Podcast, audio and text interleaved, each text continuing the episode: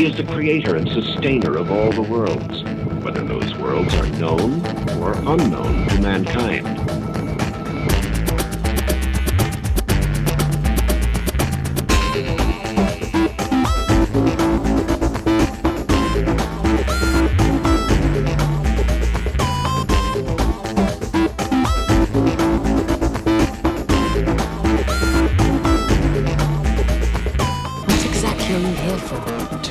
Eyes unclouded by hate. Does not wisdom cry and understanding put forth her voice? Hello, everyone. My name's Charlie. You might know me better as sci fi fantasy writer C.E. Dorset. And today we're going to talk about a topic that will probably make some of us uncomfortable, especially me. today we're going to talk about what I call dealing with spiritual backlash. And this is something that is very difficult to discuss. And I'm going to try to simplify it. And we may, in fact, do more than one episode on this topic. And I actually debated a lot over whether or not I was going to talk about this on the show. But the more people I've talked to recently, the more I found that quite a few people are dealing with this. And it's something that we need to talk about. Okay, so what is spiritual backlash? Well, to use an example for our from our lives, we have been building up our spiritual practice and trying to move it more in the direction that we're wanting to be experiencing the mystical aspects of life a bit more often and actually bringing in a stronger liturgical or sacramental or ritual aspect to our practice. And so, one of the things that we have started doing is performing a daily Eucharist. And this has had profound impacts on both of our psyches and both of our spiritual experiences. And I do recommend it for anybody who is interested in taking on such a practice. What we do is very simple. It we recite the um, Lorica, which I talked about on a previous episode a ways back, which is posted over at wisdomscry.com. We then recite the Our Father together. We then bless the bread and the wine, first using the traditional Jewish blessings from the Sabbath meal which Jesus would have used to bless the food and the wine, and then reciting the words of Christ during the Last Supper, and then taking a moment of quiet reflection and communion and prayer. Oh, actually, we start with a recitation of the beginning of the Gospel of John, and the beginning was the Word, and light a candle, and then do the rest. Um, what happened immediately after this. And this is where we could have long and profound conversations about coincidence and what have you. Over my life, I have gotten to the point where I don't believe in coincidence. Things tend to be related. But as an immediate consequence of this practice, as we started adopting it, things went crazy in our personal lives. And I'm not going to talk a lot about that because it's it's personal. But suffice it to say, financially, um, there's been some health problems crop up in the family. It's all kind of everything kind of shook all at once and has left us kind of working through issues that we hadn't before. And this experience is not uncommon when you are developing a spiritual practice.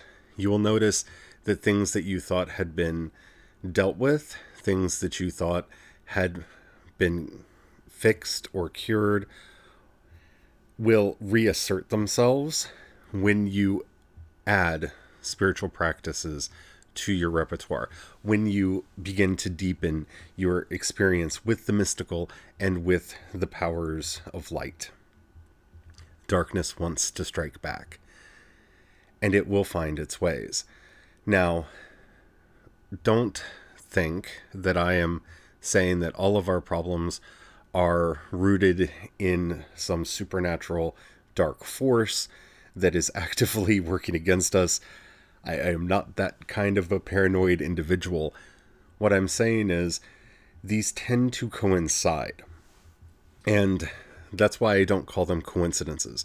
Whether there is a cause and effect in that we took on these practices and then dark forces pushed back, or that push from dark forces was coming, and through the guiding hand of providence, we felt it appropriate to take, on these practices, which helped strengthen us to weather the events that followed. I think either is a valid reading, and it's possibly some mix of both that's actually happening here. And when you look at these situations, when you talk to other people who have these experiences, they will often begin the story with, I felt compelled to X, and then Y happened. This is where my belief in providence really comes into its full bloom.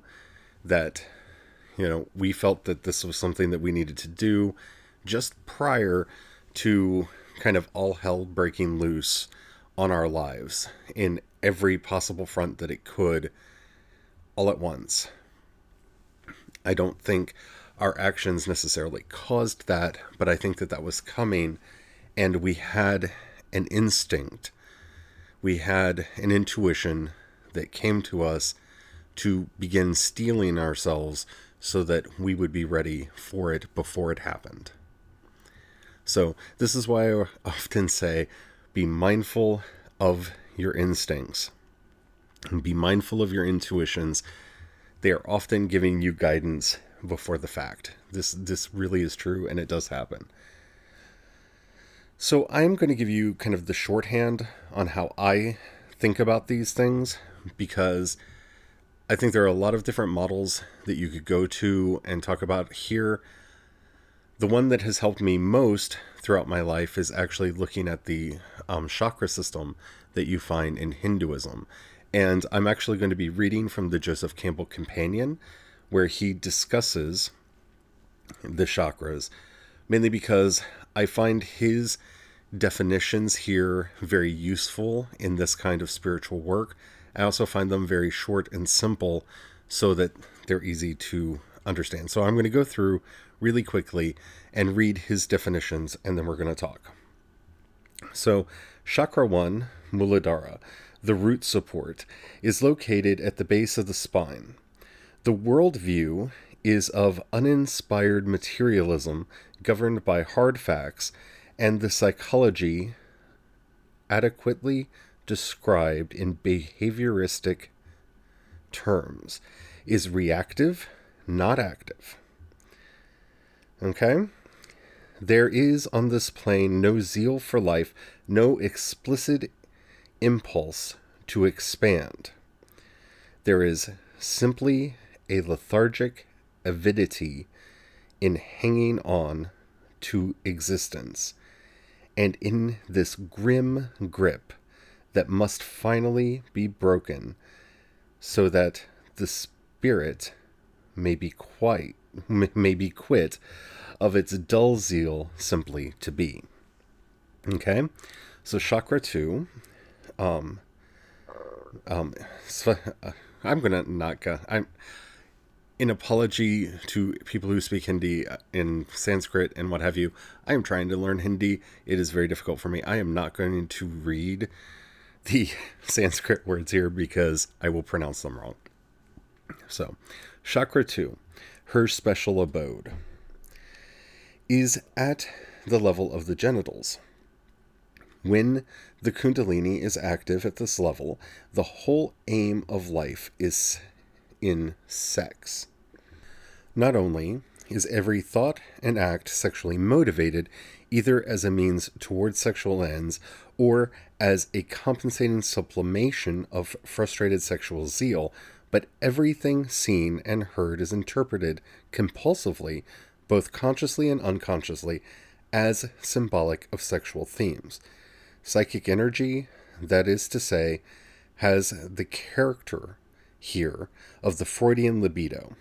Myths, deities, and religious rites are understood and experienced in sexual terms. Chakra 3, the city of the shining jewel, is located at the level of the navel. Here, the energy turns to violence and is its aim is to consume, to master, to turn the world into itself and one's own. The appropriate Occidental psychology would be the Adlerian of the will to power. For now, even sex becomes an occasion not of erotic experience, but of achievement, conquest, selfish reassurance, and free, frequently also revenge. Okay? And I'm only going to do one more, and I'll explain that in a minute. So, chakra um, 4, meaning um, not hit, is at the level of the heart. It is the beginning of the religious life, the awakening where the new life begins, and its name refers to the sound that is not made by any two things striking together. All the sounds that we hear are made by two things striking together. What would the sound be that is not made by two things striking together? It is the sound of the energy of which the universe is manifest is a manifestation. It is therefore antecedent to things. The heart chakra is opening of the spiritual dimension. All is metaphoric of the mystery. Once you have gotten to this point, all being metaphoric of the mystery, then these lower powers become spiritualized. The very doing of the things in the first three chakras become realizations of chakras 5, 6, and 7. Okay? So the reason I wanted to go through the first four is because, in many, many ways, when we're talking about 5, 6, and 7, we're talking about the experiences of the saints and the truly holy ones. Most of us, if we are lucky, will make it at least to the level of the heart chakra. But the heart chakra is actually what we're talking about here. When we're talking about the other side, we're talking about this pivot point. So once you get to the first chakra, the level of the heart, the level of compassion, the level of the first level of self awakening and self realization, you start to see things differently. So the Adlerian will to power, the need for control in the third chakra, becomes the desire for discipline in the fifth. You see, the desire for se- sex and sexuality in the second becomes the desire for spirit and spirituality in the um, sixth, and the desire to simply exist becomes the desire for the eternal in the seventh. And so they kind of are the equal and opposite of each other. Okay? This is often what happens when we are confronting the darker spiritual energies when they start to arise. Because when you add a spiritual practice into your life, when you are working at or feel that you have achieved some level of mastery of a technique or a practice or have gotten a handle on something that through meditation, prayer, and practice you were trying to sublimate in your life, then this is where the scales try to move. So the energies on the one side will try to counterbalance the energies on the other. The universe tends to balance. This is where a lot of people would invoke you know, Newton and say, you know, for every action there is an equal and opposite reaction. Jesus actually says there is a disproportionate reaction. He says that if we expel the strong man, he will go and get seven of his friends and return to reclaim what was his. So he's talking about a sevenfold return against us. And from my experience, that's not far from the truth. But we'll talk about that a little bit more after the break. And we're back. Okay, so what am I actually trying to get you to see here? Because not everyone has. Well, I, I'm not really going to say that. Most people have experienced this in their life in some way, shape, or form, but they often write it off as something else because we have a tendency to see our lives in two different lenses one, the spiritual, and the other, the mundane. And so anything that to us would appear to be on the side of the mundane does not have a spiritual cause to it. So, for example, say you've decided to cut down on how much caffeine you are drinking. The reaction to this as somebody who has done this in their lives, uh, is outpaced to the actual effect that you're trying to garner. The addiction that goes along with having consumed significant amounts of caffeine, you notice yourself becoming lethargic, having difficulty focusing. You will even often, at least in my experience, have headaches because you didn't have the caffeine that your body expected to have at that point in time. The reaction is outpaced, it's way out of proportion to the actual change that you're making in your life. I've decided to drink less coffee. So now I can't focus. I'm having a hard time staying awake. I'm having a hard time keeping my energy levels up, and I have a headache. All of that because I changed the amount of a beverage I'm having. That is as spiritual a problem as anything else. And I really need you to start to see your life in this way. If you try to disconnect your spirituality from your mundane activities, then your spirituality will not have any of the desired effects that it needs to have. If we are bringing mindfulness to all of these things so that we can grow and become better and stronger, then we have to bring mindfulness to every aspect of our lives. And we have, in the example just given, kicked out the strong man of caffeine, and now he's come back with seven of his friends the headache, the lethargy, dot, dot, dot to fight his way back in. This type of reaction often happens with any practice that we take up. Think when you decide to start meditating. Everyone has a different experience with this, but very often, well, my mind keeps wandering. It won't let me focus. I just can't focus. I keep getting off track. Well, I got really busy, and so I didn't have time to do my sitting meditation today. Oh, well, I, I, an emergency cropped up, and I had to do all these other things, so I didn't have time to sit and meditate. All of these things start happening and taking away that new practice from your life. Again, you don't have to cry out and scream, demons! Though I, I will tell you, sometimes that's really cathartic but it's not the necessary reaction that you have to have. What you need to see is that the Sitra Achra, which we've talked about before, the other side, is trying to influence you and bring you back to where it is. When you are trying to bring mindfulness into your life, there will be certain forces from the blanketing of Maya, our inability to actually see the world for what it is because of the veil of illusions that's cast before our eyes or be that just the time sinks that have in times past prevented us from having those moments of mindfulness naturally. They will try to intervene, they will try to take your focus away. And this is where you have to be very careful because you can sit, slip so easily from being spiritually focused to being solipsistic, which means self focused. Think of a child me, me, me, me, me, me, me, me, me, me.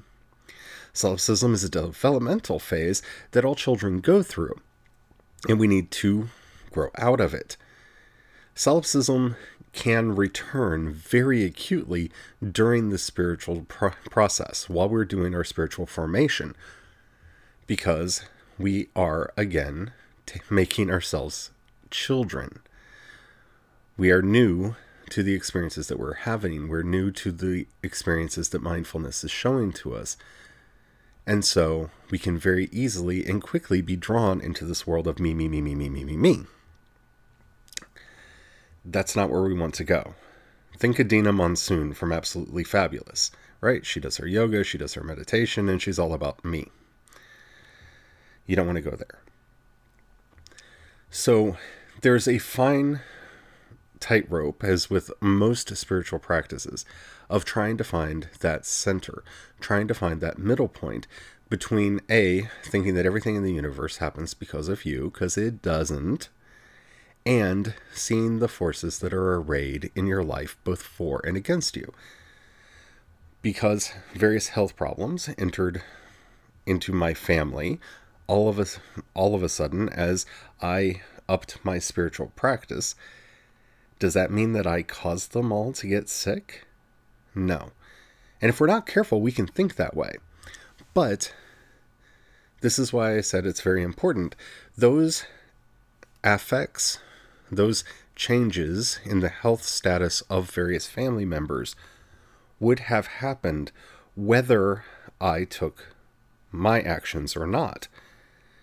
The thing here is that I listened to Providence and thus began developing coping skills and coping mechanisms and steeling myself and becoming more firm in my understanding of reality, my understanding of mindfulness, and my ability to calm the frothing cauldron of my thoughts better prior to those events happening. And this is where we get cause and effect backwards sometimes. And we need to start learning to listen for those moments of insight when Providence is trying to guide us to do things that will help us along the way. So, the main takeaway that I want you to have from this is one, listen for those little promptings they can be strange sometimes. Like, you know, I need to say a rosary right now. I need to say these prayers. I need to do this thing. I need to call this person. I need to go to this place.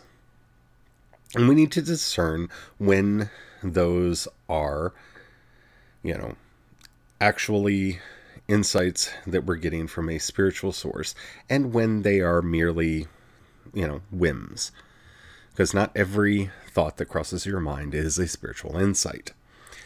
Trust me, I have tested this out and know it to be true. the more you practice, the more you will come to understand that as well. But when those insights do truly happen, you know, I think about a trip that Brian and I took, and I wanted ice cream. I just wanted ice cream. We'd been on the road for a very long time and I wanted ice cream. And I looked over and I saw a sign for Dairy Queen at this exit coming up.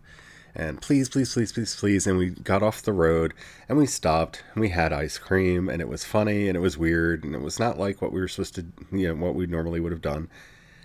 And then we got back on the road and a little ways down where we would have been if we had continued driving, there was a 10 car pileup. Now, I'm not trying to say that I'm special or anything and that I was more deserving than they were or any of those types of things. What I'm saying is, for better or for worse, whether there was a mystic component to it or not, listening to that whim, that intuition, because I really wanted to get off the road. I wanted to stretch my legs. I wanted to have ice cream. Kept us from being there when that accident happened. So it's a good thing that we listened. There are other times when I have whims and intuitions like that, and there's no way of knowing whether or not any negative effect would have occurred had I not listened to them.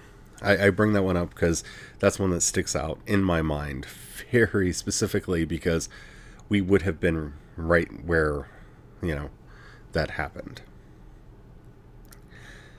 So start learning to listen and discern those intuitions. And one of the easiest ways to discern at the beginning, especially with this, is if it doesn't cause harm, if it doesn't hurt anything to actually act on it, hmm, test it and see what happens. Because I'm a big, I'm a big proponent of test and you know taste and see that the Lord is good. You know that we should try and see and judge things by the fruit of it. So you know, as long as you're not hurting anybody, as long as it's not going to cause problems down the road, then just try it and see. And through that trial and error and that mindfulness in judging the outcome of these decisions, you will eventually start to learn whether or not you should trust and when you should start to trust these instincts, these intuitions. So that's part one, because I do think many of us will receive an intuition for action prior to needing the skills and the skillful means that we will learn th- through taking up that type of spiritual practice. It's just a matter of learning to listen for them and acting on them when it's appropriate. So that's number one. Number two, when you are taking a new action spiritually, brace yourself. There is very likely going to be some kind of spiritual backlash that will come into your life. It may be simple, it may be profound, it may be just that all of a sudden you find yourself finding all this busy work that you have been neglecting so that you will eventually neglect the practice that you're taking up or the you know mindfulness that you're trying to build in your life. It could, could be that simple and it often is just that simple. But know that it is coming because i don't see a lot of people when they talk about spirituality actually discuss that part or tell you that part you know and it's not going to be an equal and opposite don't buy into that when you hear people say things like that very rarely is it equal and opposite. Usually it is disproportionate. Something will happen. You will find yourself being insanely busy.